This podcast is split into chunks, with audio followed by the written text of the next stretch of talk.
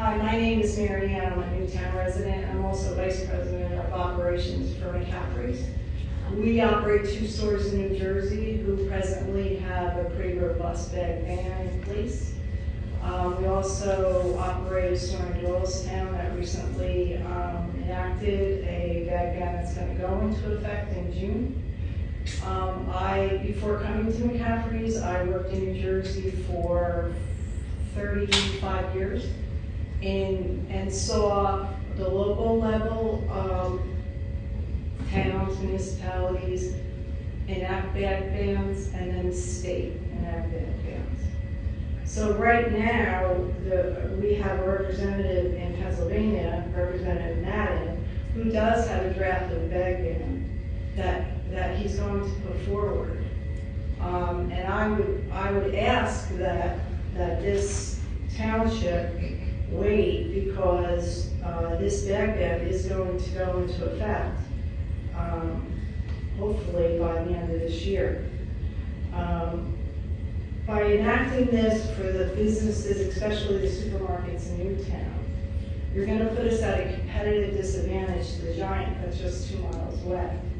You're gonna ask the community to come in to us, and for us as a business to tell the shoppers, if you forgot your bag, I'm gonna charge you ten cents.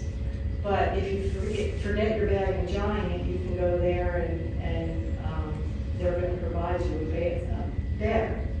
So first of all, I would ask that, that uh, you take that into consideration. And also, because of my experience in the New Jersey stores that recently, just last year, enacted their bag um, my experience is bag, um, I'm sorry, ban paper bags as well.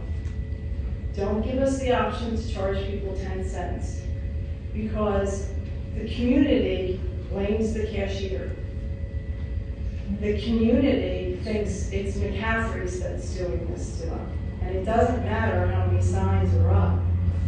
It's a community that isn't educated and doesn't understand where it's coming from, and it puts us as the bad guy.